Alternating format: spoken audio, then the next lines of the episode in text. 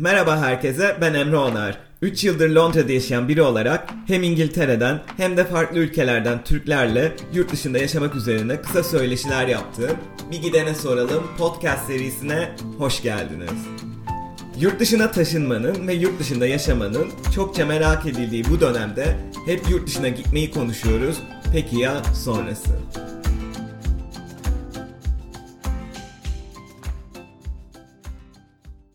Bu bölümde Tayland'a gidiyoruz. 2 senedir Bangkok'ta yaşayan Derin Gökbudak konuğumuz. Derin ile üniversiteden tanışıyoruz. Aslında hem ilkokul hem de üniversitelerimiz ortak. Robert ve Boğaziçi ekonomi mezunu Derin, üniversiteden mezun olduktan sonra çalışmaya başladığı Coca-Cola ile Bangkok'a taşınıyor. Onunla hem Tayland'da yaşamayı hem de orada çalışmanın nasıl bir deneyim olduğunu konuşacağız. Merhaba Derin, hoş geldin. Bize biraz kendinden bahsedebilir misin?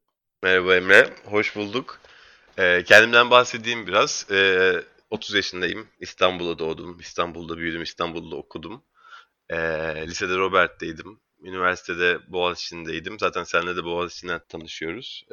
Ekonomi okudum. Sonra üniversitenin bir senesinde, bir döneminde Amerika'ya gittim, Houston'da exchange yaptım. Geldim exchange'den, geldiğim gibi de ayağımın tozuyla Coca-Cola'da staja başladım. İşte o gün bugündür o kapıdan girdim. 8 senedir Coca-Cola'dayım. Pazarlama yapıyorum. Farklı birkaç ülkede çalışma fırsatım oldu. Şimdi de Tayland'dayım. 8 sene oldu. Yani 8 senedir aynı şirketteyim. 8 sene bayağı iddialı bir süreç ya. Evet ya, hep bir de hep böyle işe başlarken böyle çok uzun süre aynı şirkette çalışan insanlar nasıl kalıyor falan filan diye düşünüyordum da kalmak için demek ki yeterince sebebim varmış ki 8 sene oldu ya, bana da fazla geliyor. Geçen LinkedIn'de görünce böyle 8. yılım falan diye bir şaşırdım ama sebeplerim var kalmak için. Yani mutluyum yerimde.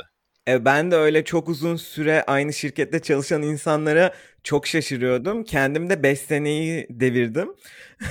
Ama bir şekilde özellikle senin gibi farklı ülkelerde de deneyim olunca hani o rutinlikten çıkıyor aslında. Yani 8 sene aynı şeyi yapmadığın için bir şekilde vakitte geçiyor. Aynen öyle. Aynen öyle. Yani başka sürekli böyle sıfırdan başlıyorsun gibi hissediyorsun. Bir yerde çalışıyorsun, bir şeyler yapıyorsun, bir şeyler kanıtlamaya çalışıyorsun. Sonra başka bir ülkeye gidiyorsun. Orada bambaşka insanlar. Orada bu sefer yine sil başta bir de çalıştığın yer farklı olunca iş aynı iş sonuçta. Pazarlama yapıyoruz işte consumer çalışıyoruz ama en azından gittiğin yerler farklı olunca biraz daha böyle farklı durumlar oluyor ve o biraz insanı daha böyle keyifli işini yaptırıyor. Ben ondan bayağı keyif alıyorum değişiklikten. Peki bu Bangkok'a taşınma sürecin nasıl gerçekleşti? Ya Bangkok'a taşınma sürecim aslında süreçte değildi ya. Ben çünkü en son Kolombiya'ya gitmiştim bir kısa dönem bir proje için.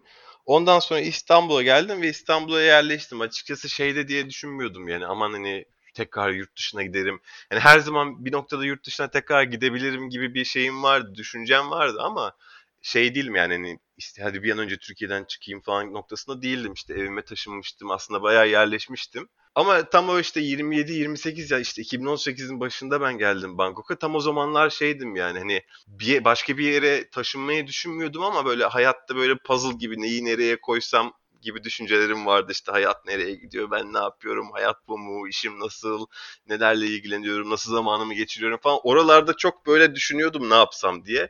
Bir şeyleri değiştirecektim tam onunla ilgili kafa yoruyordum. Ondan sonra hiç aslında beklemediğim bir noktada böyle bir şey çıkınca, bir fırsat çıkınca çok da hakikaten sevdiğim, saygı duyduğum bir yöneticimden o vesile olunca böyle bir fırsata ben Bangkok'a gelmeye okey dedim. 10 gün sonra Tayland'daydım. Bir an önce evi boşalttım, elçilikte işlerimi hallettim. Evi kiraya mı vereceğiz, ne yapacağız, toparlanacağım, ne lazım yanıma, ne alacağım. 10 günde oldu her şey. Böyle gözümü açtım, Bangkok'taydım. O kadar hızlı. 10 gün çok hızlı bir süreç. Evet ya, vallahi çok, bana da çok ilginç oldu ama bir şekilde 10 günde demek taşınılıyormuş. Bir insan hayatını 10 günde başka bir yere aktarabiliyormuş demek. Biraz hızlı oldu. Ama tabii heyecanlıydım da Bangkok ilginç geldi falan, böyle tamam dedim 10 gün sonra geliyorum, geldim başladım direkt Mart'ın başında okey dedim, Mart'ın ortasında başlamıştım Vay be, peki bu böyle sınırlı bir proje gibi bir çalışma mıydı yoksa nasıldı tamamen oraya mı transfer olmuş oldun? Ya şey değil. Ya daha önce gittiğim kısa dönemli projelere gittim ama buraya gelirken kısa dönem diye gelmedim. Buraya gelirken hakikaten normal permanent diye geldim. Yani bayağı yani taşınmaya, daha uzun süre kalmaya geldim ve hani şey de değil, kontratımda belli bir süre de yok aslına bakarsan. Bayağı hadi ben Tayland'da çalışıyorum artık gibi geldim yani. Biraz daha uzun vadeli olsun diye. 2 seneyi de devirdin. Bir anda taşınıp. 2 sene, 2,5 sene oldu. Vallahi 2,5 sene oldu ya. Bangkoklu gibi hissediyorum artık ben de kendimi. Bayağı yerleştim yani. Nasıl, şehri seviyor musun? Ya şehri seviyorum. Bangkok'a gelmeden önce Bangkok'la ilgili açıkçası çok bir bilgim yoktu yani. Böyle çok hani ne bileyim Hangover'dan Bangkok'u biliyordum. Hani filmden falan biraz aklımda bir şey vardı. One Night in Bangkok diye bir şarkı var ya, oradan hani herhalde güzel şey. Çok böyle sığ bir bilgim vardı ama hani kesin güzeldir diye düşünüyordum. Ve gelmeden de yani açıkçası çok da böyle internetten de bakmadım. Hani çok basit işte ne yapılır, ne edilir, nüfusu nedir, dini, kültürü falan nedir diye baktım ama böyle çok hakikaten boş bir sayfa olarak geldim Bangkok'a. Ve hani geldiğimde de yani Bangkok sevilmeyecek bir yer değil yani. Tabii çok böyle aktif, bazen böyle yorucu olabiliyor ama ya Bangkok gerçekten yaşamak için rahat, kolay, özellikle yabancılar için de yaşaması bence bayağı kolay ve keyifli bir yer. Yani her şeyi bulabiliyorsun. Her tür insan var. O yüzden hiç pişman değilim ya açıkçası Bangkok'a geldiğimden dolayı. Yani biraz uzak olduğundan dolayı tabii bir şey oluyor. Keşke biraz daha yakın olsaymış. Tayland, Türkiye'ye de gidip gelmelerim kolay olsa diye düşünüyorum ama onun dışında ben gerçekten yani burada yaşamak bence çok keyifli. Bangkok'taki hayata dair en sevdiğin şeyler neler peki? Ya şöyle, dediğim gibi Bangkok'ta her şey var yani gerçekten hani eğlenmek istiyorsan çok güzel hani gidebileceğin, eğlenebileceğin çok güzel barlar, gece kulüpleri vesaire var. İşte dinlenmek istiyorsan çok güzel coffee shop'lar var. Nehir kenarında çok güzel oturup böyle kitap okuyacağın vesaire yerler var. Şeyi de çok seviyorum yani Bangkok'taki hayatım İstanbul'dan şöyle farklı. Atıyorum işten çıkıyorum, metroya biniyorum, metrodan çıkıyorum. Burada night market dediğimiz böyle hani street food yerleri var. Oradan yemeğimi alıyorum, kokonat alıyorum oradan. Eve giderken yol kenarında işte ya bir saat ayak masajı yapayım. Ayak masajındayken bir işte kola girerim falan diyorum. Oradan motora atlıyorum, eve gidiyorum. O böyle normalde İstanbul'da ofisten çıkıp arabaya binip eve gidiyordum ve hani o da kolaydı, o da konforlu bir şeydi. Burada biraz daha böyle tık tık daha şeyim yani. Ritmi yüksek. O hoşuma gidiyor açıkçası Bangkok'ta. Yani hem eğlenmek için, hem gezmek için, hem aktif yaşamak için, hem de dinlenmek için bayağı bir şey bulabiliyorsun Bangkok'ta. O benim gerçekten bayağı hoşuma gidiyor. Ben 4 sene önce gelmiştim Bangkok'a böyle turistik olarak. 2 gün kalmıştım. Ve yani bana şehir biraz açıkçası karmaşık gelmişti. Hani İstanbul'a da bazı açılardan benzetmiştim ama İstanbul'un daha böyle karmaşık versiyonu gibi gelmişti. O yüzden ya kalabalık abi. Böyle oraya expat olarak gidip çalışmak falan çok garip geliyor şu an bu anlattıkların açıkçası. Böyle çok zorlandığın herhangi bir şey olmuş muydu? Ya Bangkok'ta zorlandığım şey ya şöyle, bir kere Tayland'da ne bileyim bana ilk soracak olursan hani böyle çok bir zorluğu yok deyip kestirip atasım geliyor ama hani biraz bahsedeyim zorluk nedir diye. Abi trafik bir kere çok hakikaten kötü yani İstanbul trafiğine de hani alışmış bir insan olarak ya da atıyorum Bogota'da, Delhi'de trafiğe yani çalıştığım için bir kısa süreler oradaki trafiği de gördüm ama hakikaten Bangkok trafiği başka bir realite. O yüzden çok sık motor kullanıyorum. Yani çok fazla vaktimi trafikte, taksinin içinde geçirmek beni biraz açıkçası mutsuz ediyordu. Onun dışında sürekli sıcak olması, hani hakikaten insan biraz böyle serinlik, yağmur onları özlüyor, biraz serin hava olsun. O sıcaklığa alışamadım, sürekli her gün sıcak olması, her gün yaz gibi olması kulağa güzel geliyor da aslında o kadar da güzel olmayabiliyor bazen. Onun dışında yani Bangkok'ta yaşamanın gerçekten bir zorluğu bunlar dışında yok ya. Biraz kaotik bir şehir tabii ki, sen de dedin ya hani çok kalabalık, işte metroya giriyorsun iç içe, sokakta yürüyorsun her şey iç içe. Böyle insanlar bazen üzerime geliyor gibi geliyor. Onun dışında bu kalabalıktan, trafikten başka hani bir de şey söyleyebilirim işte hava kirliliği.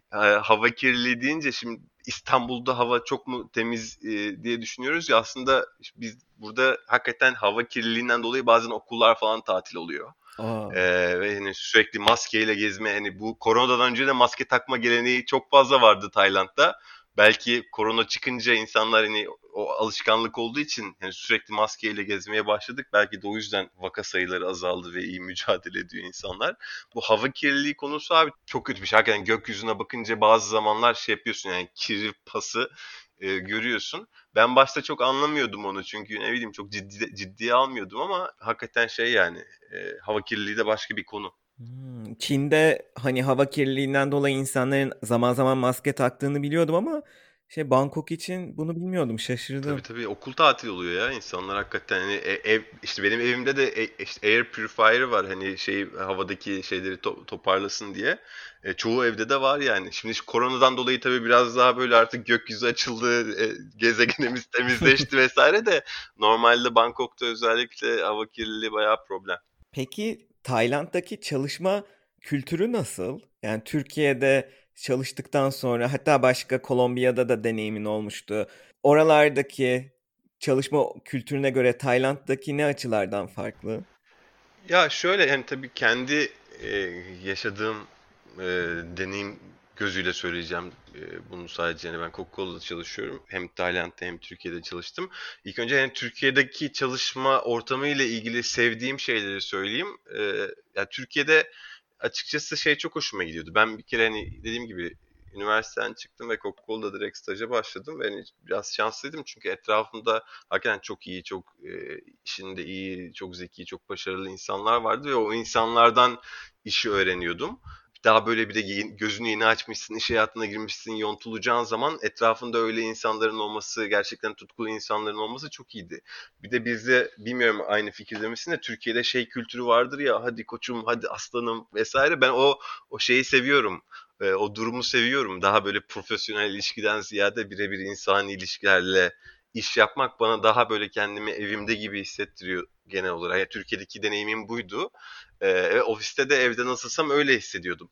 Bu bana çok iyi geliyordu. Çok öğrenebiliyordum. Çok böyle hani olduğum gibiydim. Hani bunun artısı da var. Eksi de şu şekilde hani başka bir yere gidince birebir aynı şeyleri beklememek gerektiğini açıkçası biraz öğrendim. Biraz daha böyle hani kendimi Tayland'da o bakımdan profesyonel açıdan biraz daha yaptığımı düşünüyorum. Kırptığımı düşünüyorum. Ben Türkiye'deki çalışma kültürünü çok böyle hani hakikaten bilmiyorum ben güzel bir deneyim yaşadım orada. Hani çok yoğun çalıştık böyle hani her şeyle ilgili bir şeyler öğrenmeye çalıştım. Çok mesai yaptığım da oldu. Tayland'da biraz tabii durum farklı. Tayland biraz daha böyle daha relax, kendi hallerinde insanlar hani bizdeki tez canlılığın tersi bir durum var bana sorarsan. İşler biraz ağır ilerliyor, bazen ilerlemiyor. Yani ama tabii daha az telaşlı ve daha az endişeyle çalışıyor insanlar. 6'da ofis boşalıyor, 9.30'dan önce çok gelen olmuyor.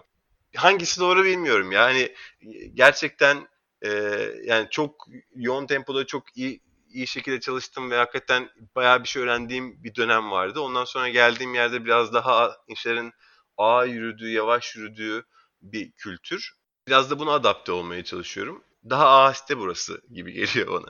Ben biraz daha acaba Çin, Japonya gibi hani bazı Asya ülkelerinde aşırı çalışma var ya kültürü, işte çok uzun saatler çalışıyorlar, akşam falan da çalışıyorlar. Acaba öyle bir çalışma kültürü mü vardır diye düşünüyordum ama benim İngiltere'de gözlemlediğim çalışma kültürüne daha yakın gibi. Hani biraz daha uzun iş yapılması, işte diyelim 6 oldu mu ben çıkıyorum denmesi falan gibi. Ya biraz öyle Tayland da öyle gerçekten yani İngiltere dediğin gibiyse İngiltere gibi yani o bakımdan. İngiltere'de yani dediğin çok uyuyor işte. Türkiye'de atıyorum 2 günde bitirilen işler bazen 2 haftaya yayılabiliyor. Hani bizim kadar aceleci değiller. Onun dışında genelde 6 dedin mi insanlar ofisten çıkıyor. Hani en fazla 7'ye sarkıyor o. Ama çalışma saatleri içinde de çok daha dedike bir şekilde çalışıyorlar. İşte ne bileyim Türkiye'de olduğu gibi toplu öğlen yemekleri. Hatta toplu öğlen yemeğini geçen yani tek başına bile 1 saat öğlen yemeği molası alan çok sınırlı sayıda insan var. İşte ofis içi sosyalleşme çok daha az falan. Ben ilk yurt dışına taşındığımda onu çok özlemiştim. O ofisteki sosyalleşme ortamını. Orada nasıl Tayland'da? İnsanlar birbirleriyle arkadaş gibi mi ofis içinde, yoksa daha bireysel mi? Ya bizim ofiste yani çoğunlukla hani direktörler hariç Tay ve hani genelde şeyler ya, yani sıcakkanlılar, işte öğlen yemeğine birlikte gidiyoruz. O da değişiyor bu arada. Ben de bazen hani şey yapıyorum, hani ofiste yemeğimi söyleyeyim de işlerimi bir an önce halledeyim de çok geçe kalmayayım psikolojisi değil. Hani ofisten bir an önce çıkmayı daha önceliyorum, trafik vesaire de olduğu için. Hani bazen ben hani öğlen kendimi kapatıp böyle hani yemeğimi yerken iş yapayıma geçiyorum ama bazen hani Taylar öyle değil. Taylar öğlen yemeğinde hakikaten ofisten çıkıp bir yere gidip güzel güzel Tay yemeklerini söyleyip keyifle yemek yiyip dönüyorlar. Bazen onlara ayak uyduruyorum. Bir de sıcakkanlı oldukları için daha böyle şeyler hani gittiğimden beri açıkçası böyle çok adaptasyon problemi de yaşamadım. Hani kültürleri de şey olduğu için, o konuda açık olduğu için. Ya benle alakalı biraz, hani ben bazen açıkçası kendimi böyle kendime kapatıyorum, ofiste işlere odaklanıyorum. Ama öyle olmadığı durumlarda hani Taylar genelde ofiste uzun uzun yemeğe gidip sohbet, muhabbet şeklinde öğlen aralarını geçiriyorlar. O da iyiymiş. Hem erken çıkıp hem öğlen arasında da bayağı normal aynen. Öğle tatil yapıp onlar sanırım ideal şeyi bulmuş, dengeyi bulmuş. Onlar ideal dengeyi bulmuş. Bizden daha ilerideler o bakımdan. Bayağı sıcakkanlı insanlar da genel olarak. Tabii istisnalar vardır ama Erasmus yaptığımda ben bizim programda çok fazla Fransa'ya gitmiştim ben. Ama bizim programda çok fazla Taylandlı öğrenci vardı. 4 kişi falan, hatta benim böyle proje grubumdaydı falan. Sonra Bangkok'a gittiğimde böyle onlar bizi gezdirmişti böyle arkadaşımla beraber. Bayağı hani Türk misafirperverliği gibi. Bayağı sıcakkanlı davranmışlardı. Kaynaşmak falan kolay oldu mu senin için? Ya kolay oldu. Ya şöyle bir rahattı. Yani gerçekten ben etraflarında ben olduğum zaman hemen böyle İngilizceye dönüp hani İngilizce, çünkü vardır ya, gidersin bir yere hani idareten İngilizce konuşulur ama sonra kendi diline, biz Türkler de yaparız bunu bence. Yani yabancı biri geldiğinde masaya oturur, idare ederiz ama biz yine kendi muhabbetimizde oluruz genelde. Ben Tayland'da öyle bir şey yaşamadım. Yani ofisteki arkadaşlarım konusunda o bakımdan çok şanslıyım. Ben oradayken hani hep İngilizce konuştuk, hep böyle muhabbetin içinde dahil olabiliyordum. O bakımdan iyiydi. Bir de ya şöyle bir şansım vardı. Ben şimdi Tayland'a tabii ilk taşındığımda benim genel müdürüm Türktü. Benim işte marketing direktörüm, ben Kolombiya'da yaşamıştım ya bir süre. Kolombiyalıydı. Oradan zaten hem Kolombiyalı olmasından dolayı hem de ben orada yaşadığımdan dolayı böyle bir ortak noktamız vardı. Hemen arkamdaki arkadaşım ofiste oturan Hindistan'dan. Ben Hindistan'da aynı ofiste hatta bir süre bulunmuşuz ben oradayken, stajyerken. O yüzden böyle hani hem tanıdığım ve hani beni böyle hani oraya adaptasyonumu hızlandıracak bir ortamım vardı. Hem de Taylar kültür olarak dediğim gibi çok açık. O yüzden böyle hani adaptasyon sorunu, tek başıma kalmak ofiste gibi şeyler hiç yaşamadım. O bakımdan şanslıyım. Peki Tayca öğreniyor musun? Abi bu konuda en büyük pişmanlıklarımdan biri bu.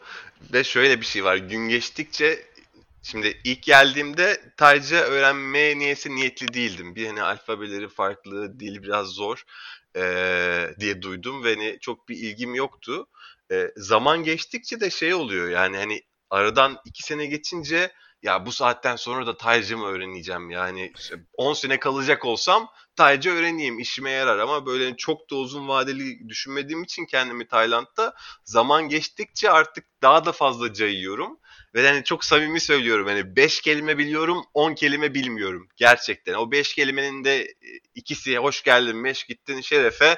Arkadaşlarımın öğrettiği 1-2 tane standart küfür vardır ya yabancıya öğretilen. Gerçekten bu yani, taksiye binsem sola dön diyemiyorum. Ama neyse ki Uber gibi aplikasyonlar olduğu için yani yapabiliyorum, hayatta kalabiliyorum. Ama keşke yani şimdiki aklım olsa ilk geldiğimde ilk iş olarak direkt bir Tayca kursuna yazılırdım. Tayca öğrenmeden yaşanılmaz değil. Çok rahat yaşayabiliyorum. Hani Bangkok'ta o bakımdan bir sıkıntı yok ama hani öğrenseydim iyi olurdu. Daha böyle hani gündelik hayatımda çok daha rahat ederdim diye düşünüyorum. Ama gibi bir problem yok. Hani Tayca öğrenmedim ve çok zorlanıyorum gibi bir durum yok. Zaten öyle bir durum olsa öğrenirdim diye düşünüyorum. Yani hiçbir zaman geç değil aslında Derin. En azından şöyle bir yemek siparişini öğrensen yeter. Bir de zor gerçekten yani Tayca kolay bir dil değil yani. Tahmin edebiliyorum. Onun alfabesi falan, alfabeyi öğrenmek bile herhalde 1-2 haftayı alır en az. Öyle ya, bir de ben hayatımda çok şey oldu hakikaten, böyle bir dil öğrenmeye heveslenip işte İspanyolca kurslarına mı gitmedim, Rusça kurslarına mı gitmedim, sonra hepsini böyle yarıda bıraktım, böyle artık şeyim yani, böyle açgözlük etmeyeyim, öğrenmeyeceksem öğrenmeyeyim diye böyle kestirip attım en başında. Ama şimdi gerçekten pişmanım ya, çünkü 2,5 sene yaşıyorum, bilseydim çok daha böyle hani gündelik hayatımda rahat ederdim diye düşünüyorum. Artık bir sonraki ülkeye, bir sonraki gittiğim yerde. Bir sonraki ülkede kesin öğreneceğim yani. Eğer dilinde böyle hakikaten çok daha... Latin alfabesi ise kesin öğreneceğim. O hakikaten şey, bana da ders oldu biraz. Peki Bangkok'ta expat nüfusu var mı, böyle bir expat komünitesi? Var tabii. Bangkok'ta expat komünitesi var. Bangkok yani Tayland'ın şartları... İyi relatif olarak. Aslında hani ben hiç bilmiyordum. Türkiye'de çalışırken böyle şey değildim. Orada ne kadar kazanabilirim, burada ne kadar kazanabilirim, fırsatlar nedir diye bir şeyim yoktu, düşüncem yoktu. Tayland'da gelince fark ettik onu. Hakikaten Tayland'ın şartları iyi. O yüzden de hani Tayland'a gelen çok fazla expat var. Hem kurumsala gelen var, hem yani çok fazla İngilizce öğretmeni var. Yani dünyanın her yerinden gelip, yani Rusya'dan gelip İngilizce öğretmeni olmuş. Burada hani Türkiye'den gelip İngilizce öğretmeni olan var. Yani burada hakikaten çok fazla yabancı var. Büyük kısmı öğretmen. Ama onun dışında kurumsalda da bayağı expat var açıkçası. O bakımdan biraz rahatım yani, şey yani arkadaşlarım sadece Tay değil, onun dışında hani expat arkadaşlarım da oldu. Bir de expatların olması biraz daha kolaylaştırıyor Emre ya. Hani çünkü senin yaşadığın şeyleri biliyor, yani senin durumunu biliyor. Aynı deneyimi yaşayan insanların olması. Ben o yüzden expatlarla biraz daha rahat ve daha iyi anlaşabiliyorum yani. Evet, kesinlikle. Yani yerel arkadaş olması da güzel tabii, ama orada ayrı bir şey de sağlıyordur. Ne bileyim, bir dayanışma hissi oluyordur. Şey, peki Türk var mı çok? Abi Türk şöyle bir Türk komünitesi var. Çok böyle hani içinde değilim, bir WhatsApp grubu var. Takip ediyorum ne oluyor, ne bitiyor, haberleri almak için vesaire, ama açıkçası hani böyle çok şey değilim. Hani çok fazla etrafımda hani görüştüğüm, paylaştığım Türk arkadaşım yok. Bir tane arkadaşım var, hatta bizim binada oturuyor. Podcast'ı da dinler diye tahmin ediyorum. Yani çok fazla Türk arkadaşım yok. Aynı binada biri olmasa ama bayağı enteresanmış. Evet, çok tesadüf asansör. Hiç böyle Tayland'da Türk arkadaşım yoktu. Asansörde karşılaştık, Türkçe bir şey deniliyordu falan. O böyle tuhaf oldu. İyi de arkadaş olduk. Fatih'e selam gönderiyorum burada. Yani asansörde karşılaşman iyice garip. Ben ne bileyim, şok geçirir insan. Evet abi, bir de hiç arkadaşın yok, Türk arkadaşın yok. Hani böyle aslında kafa dengi uyan bir Türk arkadaşın olsa tabii ki de tercih edersin. Öyle bir durumdan böyle hani asansöre denk gelince falan ilginç oldu. İyi de anlaştık hakikaten. İyi arkadaş olduk yani. Peki Tayland'a taşınmadan önce aslında çok bilgim yoktu diyorsun. Çok araştırma yapmamıştım dedin. Taşındıktan sonra böyle ülkeye dair, işte genel olarak kültürlerine dair çok şaşırdığın bir şey oldu mu? Abi böyle çok ekstra bir kültür şoku yaşamadım yani, böyle Tayland'a geldim ve şok gibi bir an yaşamadım. Yani bazı şeyleri zaman içerisinde görüp gözlemleyip, evet ya bunların kültürü bu, Tayların kültürü buymuş dediğim şeyler oldu. Ya da atıyorum Tayland'a taşınınca bir hani cultural onboarding almıştı, bu şekilde bunlara dikkat etmen lazım, kültürleri bu şekilde vesaire diye bir eğitimden geçmiştim, ama böyle hani en net söyleyebileceğim şey bu bana söylenmişti ilk taşındığımda, okumuştum ama herhalde kendim yaşamam gerekiyormuş.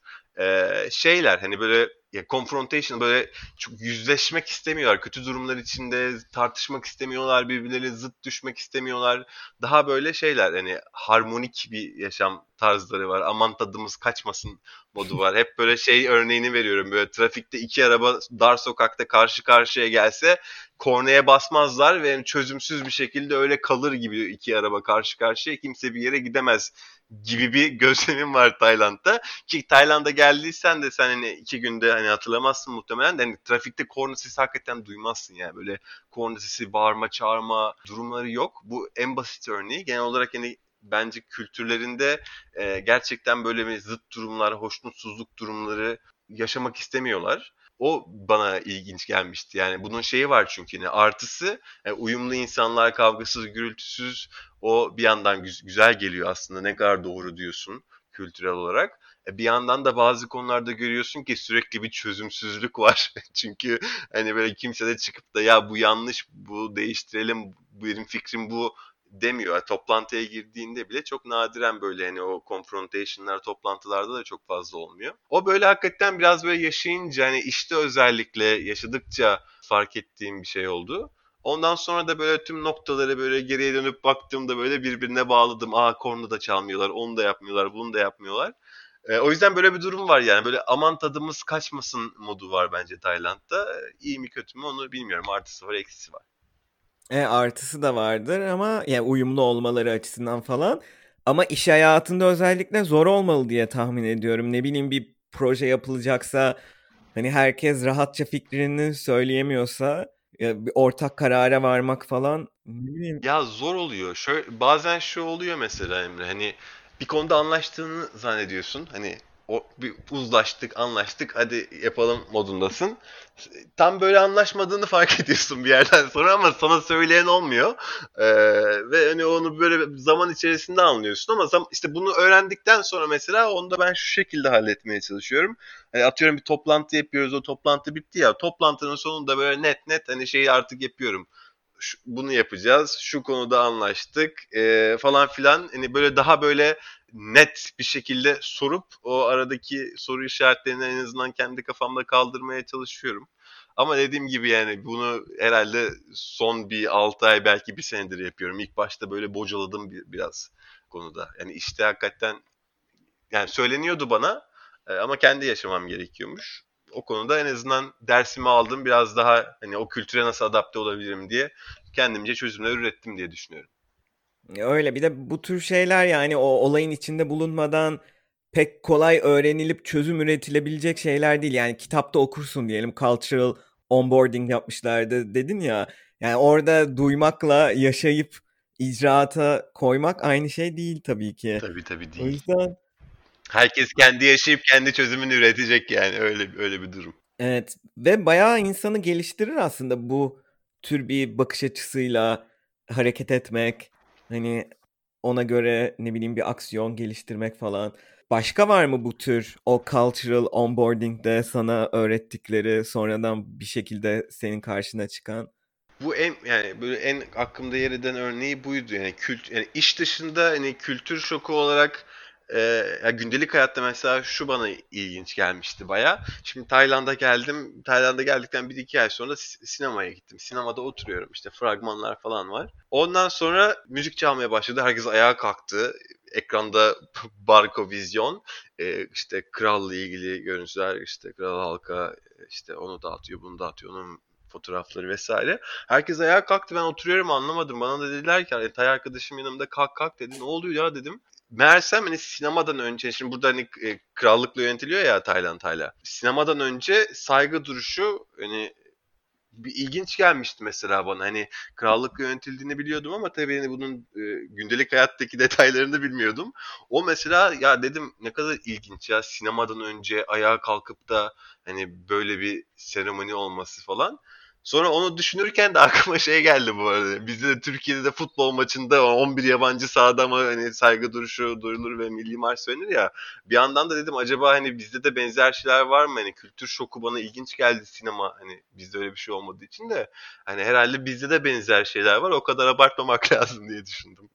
Aslında bizde de hani bambaşka bir ülkeden gelen insanı şaşırtacak şeyler var. Arada onu...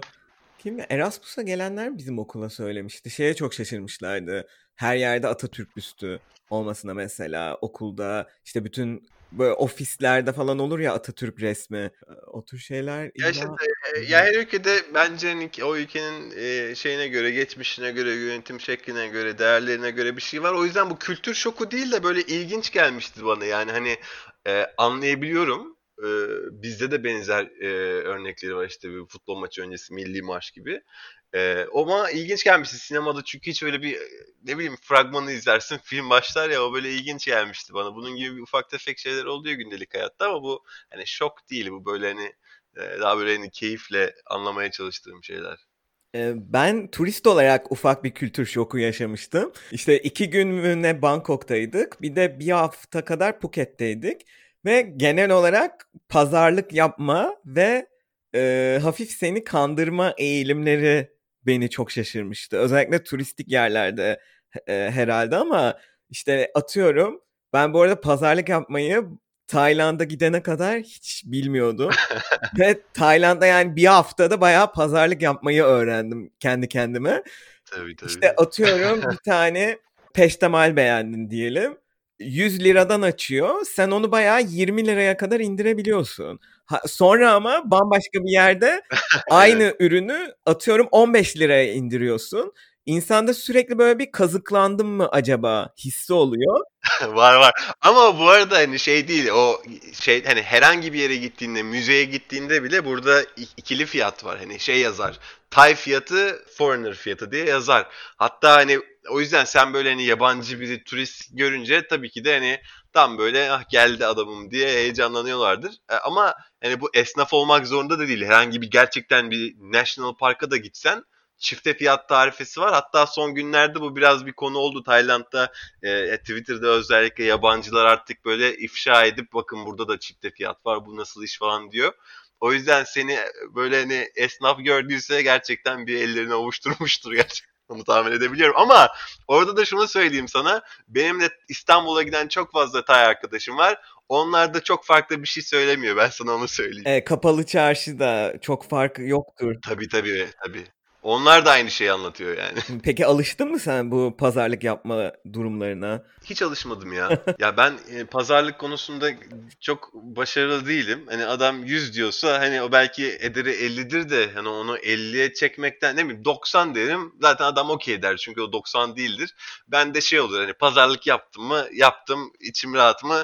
Olduğu kadar. Hani o yüzden o şeyde değilim ben artık. Ne bileyim, yapamıyorsun çünkü. Bunu bir de sürekli böyle pazarlık yapma içgüdüsüyle yaşamak da acaba beni işte hani şey yapıyorlar mı, kazıklanıyor muyum, o artık o mücadeleyi vermek zor ya. Onu artık o yüzden ortak nokta buluyorum. Onlar mutlu, ben mutlu gibi bir orta noktada buluşuyoruz genelde. Bir süre sonra çünkü insan yoruluyor. Ya ben yorulduğumu hissetmiştim bir haftada. Sürekli Allah ne oluyor acaba? Bunun gerçek fiyatı nedir falan diye düşünmekten. Evet, şey yapıyorum ama mesela hani bir yere gittiğimde yani hi mai demektense biraz böyle hani bildiğim 5 kelime var dedim ya Tayca. Yani savadikap falan diyorum ki hani şey olsunlar. Hani ben burada yaşıyorum, biliyorum, aman diyeyim hani şey yapmayın çok fazla gibi. O Tayca'yı ortaya atınca belki oradan biraz şey yapmaz beni diye, turist gözüyle görmez, parçalamaz diye öyle bir Tayca atıyorum bir iki kelime ortaya. Ama ne kadar başarılı onu bilemiyorum tabii yani. Ülke içinde gezme fırsatın oldu mu peki? Böyle en beğendiğin yerler ya da en merak ettiğin yerler nereler? Ya oldu. Ya şöyle aslına bakarsan benim işte bu senenin New Year Resolution'u biraz daha böyle hani Tayland'ı daha da iyi gezeyim. Ve yani sadece Tayland değil, Tayland'ın dışındaki işte Güneydoğu Asya ülkelerini daha fazla gezeyim diye bir fikrim vardı. Sonra korona olunca açıkçası planlarım biraz sekteye uğradı ama işte son zamanlarda hem vaka sayıları, yani vaka yok vesaire, o yüzden biraz gezme fırsatım oluyor. Hep şey yapıyordum ya. Geçen seneye kadar hep böyle sahil tarafı, güneye gideyim, işte Phuket'e gideyim, işte Koh Phi Phi'ye gideyim falan. Oralardaydım daha çok. Ve hani çok da güzel yerler gerçekten. Hani sen de Phuket'e gelmişsin. Hani keyifli bir yer yani, herkesin gelmek için bir sebebi var. Benim için sadece 1 saat uçak mesafesi. O yüzden çok sık gidiyordum. Biraz daha şimdi bu sene hani çok güneye değil de işte Bangkok 2 saat mesafede Khao Yai diye bir yer var. Daha böyle tepe başı, çok güzel bir doğası var. Gün batımı vesaire çok güzel oluyor. İşte oraya gittim birkaç hafta önce. Önümüzdeki hafta daha da kuzeyde Chiang Mai var. Yani bu Şubat ayında korona öncesi bir festival için gitmiştim de çok fazla gezme fırsatım olmamıştı. Şimdi önümüzdeki hafta şimdi trenle uzun yolculuk, 12 saat oraya gideceğim. Orada biraz kafamı dinleyeceğim. Yani Tayland sadece şey, hani insanlar tabii geldiğinde kısa vakti oluyor ve haklı olarak Phuket'e gidiyorlar ama hani Phuket'ten çok daha fazla Tayland'da yapılacak şeyler de var. Yani tatile gelen bir insan olduğunda uzun vadeli geliyorsa yani Chiang Mai'ye, Kuzey'e, Khao Yai'ye vesaire gitmesi bence lazım. Gerçekten çok güzel yerler var yani. Evet, ben de sonradan Instagram'da çok sık görür oldum. O kuzey bölgesinde, o Chiang Mai'da bir beyaz tapınak varmış sanırım. Oralarda hatta böyle tabii. Çok fazla digital nomad sanırım var böyle. Aynen. Çok fazla var gerçekten. Çünkü hem ucuz, yani Chiang Mai çok ucuz gerçekten yaşamak için. Öyleymiş yani, bu arada ben de böyle Chiang Mai'yi çok bildiğimden değil de hani duyduğumdan çok ucuz. Bir de mevsimi Bangkok gibi değil. Bangkok'ta diyorum ya çok sıcak, bazen çok şişiyorum falan diye. Chiang Mai daha böyle yüksekte olduğu için daha serin, daha yaşanılısı. Çok da yabancı var. Çok digital nomad var ve hakikaten anladığım kadarıyla güzel bir hayatta sürüyorlar. Bakayım önümüzdeki hafta gideceğim ben de. Sana Instagram'da kaydettiğim yerleri göndereyim o zaman. Böyle. Gönder liste varsa gönder bana, iyi olur. Böyle arada influencerlardan bir şey gördükçe kaydediyorum Instagram'da. Bir iki böyle şey cool kafe falan göndereyim. Bu arada yani o third wave coffee shop olayı Tayland'da, Bangkok'ta da var. Yani çok güzel konsept coffee shop'lar var. Gerçekten yani zaten gidiyorsun bir coffee shop'a, atıyorum pazar günü kahvaltı diye, brunch diye gidiyorsun bir yere. Hani bir yerde kahvaltısını eden insanlar var yemeğe gelen, ama yarısı şey yani Instagram'da coffee shop'lar çok güzel. Bir de hani Instagram da çok yaygın burada, çok yoğun kullanılıyor. Yemek resimleri, coffee shop resimleri falan. İnsanlar zaten böyle, özellikle gençler sürekli bir coffee shop'a gidip resim çekme trendi var yani. Müşterisi var. Evet, Bangkok dünyada en çok Instagram'a fotoğraf yüklenen şehirlerden biriymiş. Lokasyonlardan öyle mi? Biriymiş. Evet, ilk 5'te sanırım. Mantıklı, hiç şaşırmam. Frekans çok fazla, frekansları çok fazla çünkü. Ama acayip fazla coffee shop var gerçekten yani, böyle hani hepsini gezmek istesen gezemezsin yani. Ben arada sırada böyle gitmeye çalışıyorum da bitmiyor. Yani bitiyor, sonra yenisi açılıyor falan hani. Çok fazla var. Güzelmiş. Ben geldiğimde hiç o coffee shoplarını, böyle daha lokal hayatı hiç görme fırsatım olmamıştı. Artık bir sonraki sefere böyle 2 gün olunca sırf turistik yerleri gezip. İşte tapınaklar vesaire. Asiatic Waterfront diye bir yer vardı. Oraya Tayland arkadaşlarım götürmüştü. Hı, nehir kenarında. Orası belki biraz daha lokal hayata yakın mı? Emin olamadım ama. Evet ya, orası daha şey yani nehir kenarı bence çok güzel ya bu arada. Ben de şimdi sürekli aynı stüdyo dairede kalıyorum ve sürekli yine aynı yerde çalış, uyu, iş yap vesaire. Bu hafta sonu nehir kenarında bir yerde otel odası tuttum. Şöyle nehir kenarında biraz böyle kafa dinleyeceğim. Gerçekten o taraflar çok daha sakin ve daha lokal, daha yaşanılası. Evet, Tayland'la ilgili sanırım aklımda olan her şeyi sordum ben. Bölümü ama kapatmadan önce şeyi de sormak istiyorum. Kolombiya'daki deneyimini. Onu biraz anlatabilir misin? Anlatayım. Ya Kolombiya benim yani hakikaten ya böyle hayatta böyle en eğlendiğim, en güzel keyifli zaman geçirdiğim yerlerden biri oldu. Ben işte İstanbul ofisinde çalışıyordum. Sonra böyle bir proje fırsatı çıktı Kolombiya'da, işte bir 4,5 ay gibi bir süre. Yani çok mutlu bir şekilde gittim Kolombiya'da. O zamanlar Netflix'te Narcos yeni çıkmış ve böyle hani tamamen Kolombiya trend topic yani. O öyle bir dönemde gittim ve çok gerçekten merak ediyordum nasıl bir yer diye. Ve ya ben Kolombiya'yı çok güzel hatırlıyorum. Hakikaten çok mutlu olduğum bir dönemde hayatımda. Ama bir de şöyle bir şey var. 4-4,5 ay gibi bir süre için gittiğinde ve hani sonu olduğunda döneceğin yeri ve zamanı bildiğinde onu biraz tatil gibi yaşıyorsun. O yüzden hani böyle Kolombiya ile Tayland'ı vesaire kıyaslamam mümkün değil. Çünkü orada tamamen hani kafam çok rahattı. Proje için gitmiştim.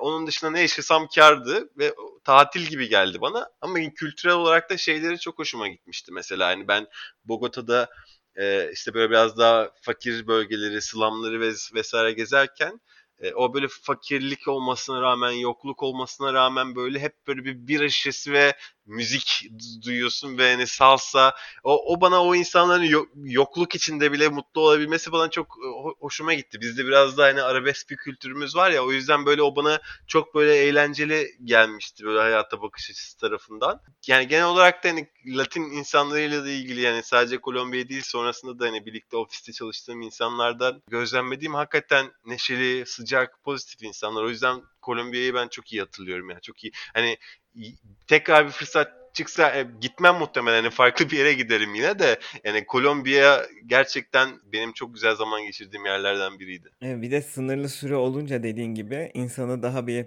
bileyim, bazı şeyleri düşünmüyorsun. Kesinlikle. Şimdi sonuçta Bangkok'ta bayağı hani permanent çalışma şeyiyle gitmişsin ve Ne bileyim, belki insanın tamamen bakış açısı bile değişiyor. Tabii canım. Yani sonunu bildiğin zaman parti gibi oluyor ya. Sonunu bilmediğin zaman biraz böyle diğer hayat endişesi, ne yapıyorum, ne ediyorum, bundan sonra ne yapacağım gibi duygular olunca o biraz daha normal bir hayat düzeni. Ama Kolombiya böyle biraz daha şeydi o bakımdan. Çok daha kafam rahattı. Ne yapacağım belli. Neden orada olduğum belli. O yüzden onu biraz daha böyle parti gibi yaşadım yani. İşime gittim, gücüme gittim. Parti deyince sırf eğlenmeye gitti gibi olmasın da hani kafa olarak çok iyi olduğum bir dönemdi. Peki yurt dışında yaşamaya başladıktan sonra Türkiye'ye bakış açın hiç değişti mi? Ya şöyle, yurt dışında yaşamaya başladıktan sonra bakış açın değişti mi dersen kesin değişti. Yani mutlaka değişti. Çok uzakta tek başına olunca hani günlük problemlerin, kendini üretmen gereken çözümlerin, biraz daha böyle kendini tanıyorsun ve hani her şeye bakış açın değişiyor. Ama Türkiye'ye spesifik olarak bakış açın değişti mi dersen hayır, ben Türkiye'den ayrılırken de hani hep şey diye düşünüyordum yani, böyle insanlar gergin geliyordu, kasvetli, böyle mutsuz bir ülke gibi hissediyordum açıkçası. Böyle çok agresyonu olan, mutsuz bir evlilik gibi bir ülke geliyordu bana. Ya böyle insanların birbirine tahammülü yok, insanların birbirini anlamaya, ne bileyim, efor gösterdiğini düşünmüyordum. Ne bileyim, genel olarak böyle bir yaklaşımım vardı yani, o yüzden belki gitmek konusunda hani 10 günde taşındım, belki apar topar hani o fırsatı görünce uzaklaşmak bana mantıklı geldi. Şimdi geriye dönüp bakınca 2,5 sene geçti, yani benim bakış açım değişmedi. Sen de yurt dışında yaşıyorsun, senin bakış açın değişti mi bilmiyorum da hani ben yani Türkiye'nin 2,5 sene öncesine karşılaştığımda bu konuda bir değişik olduğunu düşünmüyorum. Ama hani şöyle bir şey yaşıyorum, ben Türkiye'ye gittiğimde, atıyorum en son gittiğimde işte Aralık ayında ailemle Caddebostan'dan işte Bostancı'ya yürüyoruz. Ya işte ne bileyim, orada kedi görüyorum, martı görüyorum, dalgalar falan. Sürekli böyle bir şeyler çekiyorum, fotoğraf çekiyorum. Böyle şey modundayım hani, ya ne kadar şanslısınız diyorum insanlara, ama ben oradayken o şekilde düşünmüyordum. Ya da ne bileyim, hiçbir zaman Kapalı Çarşı'ya gideyim, Sultanahmet'e gideyim, turist gibi İstanbul'u yaşayayım diye düşünmüyordum. Son gittiğimde o şekilde yaşadım. Hani hamama gittim, Sultanahmet'e gezdim falan. Ya dedim ne kadar şanslısınız, ne kadar güzel bir şehir. Ama yani o da ilginç geldi bana. Gerçekten yani böyle elinde olunca bir şey çok değerini bilmiyorsun da böyle uzaklaşınca daha güzel gözüküyor sanki. Ama hani dediğim gibi o ilk bahsettiğim genel olarak o mutsuz ve depresyonda olan bir ülke olarak hala görüyorum. Ama hakikaten güzel de bir ülke. O güzelliklerin biraz daha farkına vardım mı dersen evet, kesinlikle. Ben de aynı şeyi hissetmiştim. Yani yurt dışında yaşamaya başladıktan sonra aslında Türkiye'nin pozitif yanlarını daha net gördüğümü düşünüyorum. Ya da potansiyelini de genel olarak. Aslında hani böyle hep orada yaşarken bir şekilde negatif şeylerden konuşuyorduk ama aslında pozitif birçok şey de varmış. Aslında Türkiye'nin büyük bir potansiyeli de var. Hani o nasıl kullanılıyor, ne durumda tartışılır. Ama böyle daha gözümde bir pozitif yere geldi. Yani değerini daha iyi anladım gibi hissediyorum. O yüzden aslında onu biraz merak etmiştim. Ya da yurt dışında yaşamanın şeyinde zorluklarından da bahsettin ya. Sence yurt dışında yaşamak sana neler kattı?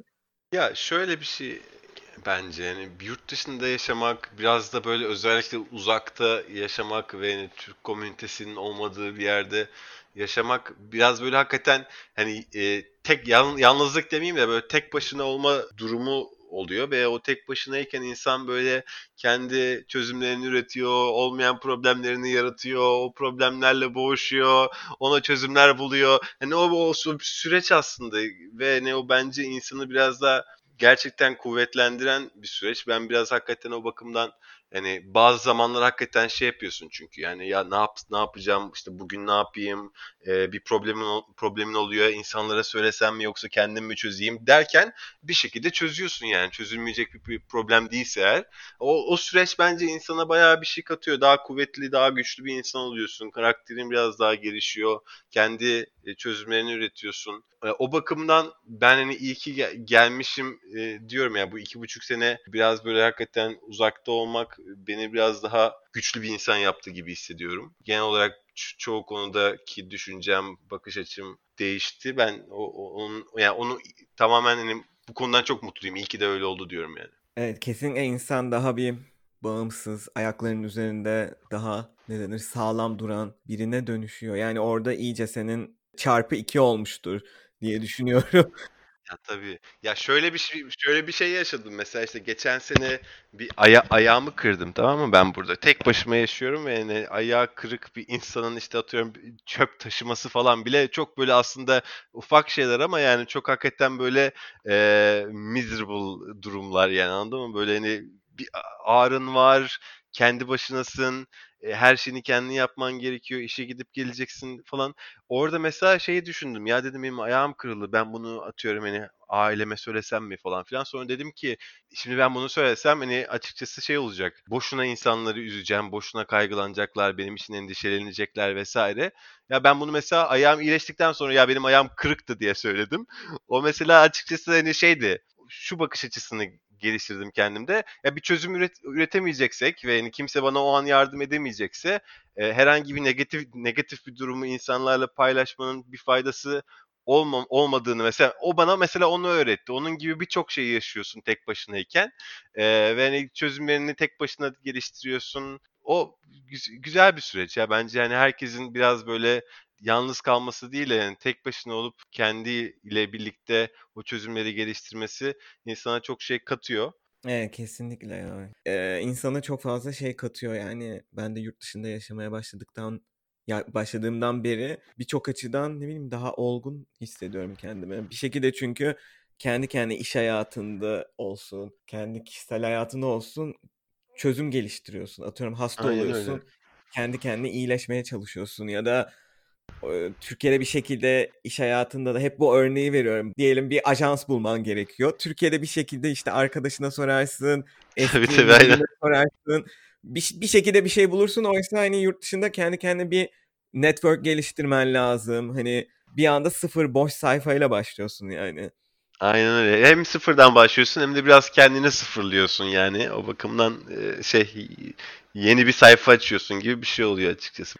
Kolombiya dedin, sonra İstanbul'a döndün, Tayland'a geldin. Bundan sonraki durak neresi? Türkiye'ye dönmeyi düşünüyor musun? Ya Türkiye'ye günün sonunda bir noktada kesin döneceğim ama yani şu an dönmek için böyle yeterli sebeplerim yok gibi hissediyorum. Hem biraz daha böyle hani biraz yurt dışı deneyimi kazanmaya devam edeyim, biraz daha kendimi geliştireyim, hem biraz Türkiye'ye bakayım. Bekle gör ne olacak ne bitecek. Bir noktada geleceğim ama şu an dönmeye hazır değilim. Ama hani şu an açıkçası mutlaka bir başka bir şey daha yapıp bir noktada Türkiye'ye geleceğim. Ama şu an değil diye düşünüyorum. Ama ne olacağı da belli olmaz yani. Tayland'da da hiç aklımda değilken 10 günde geldim.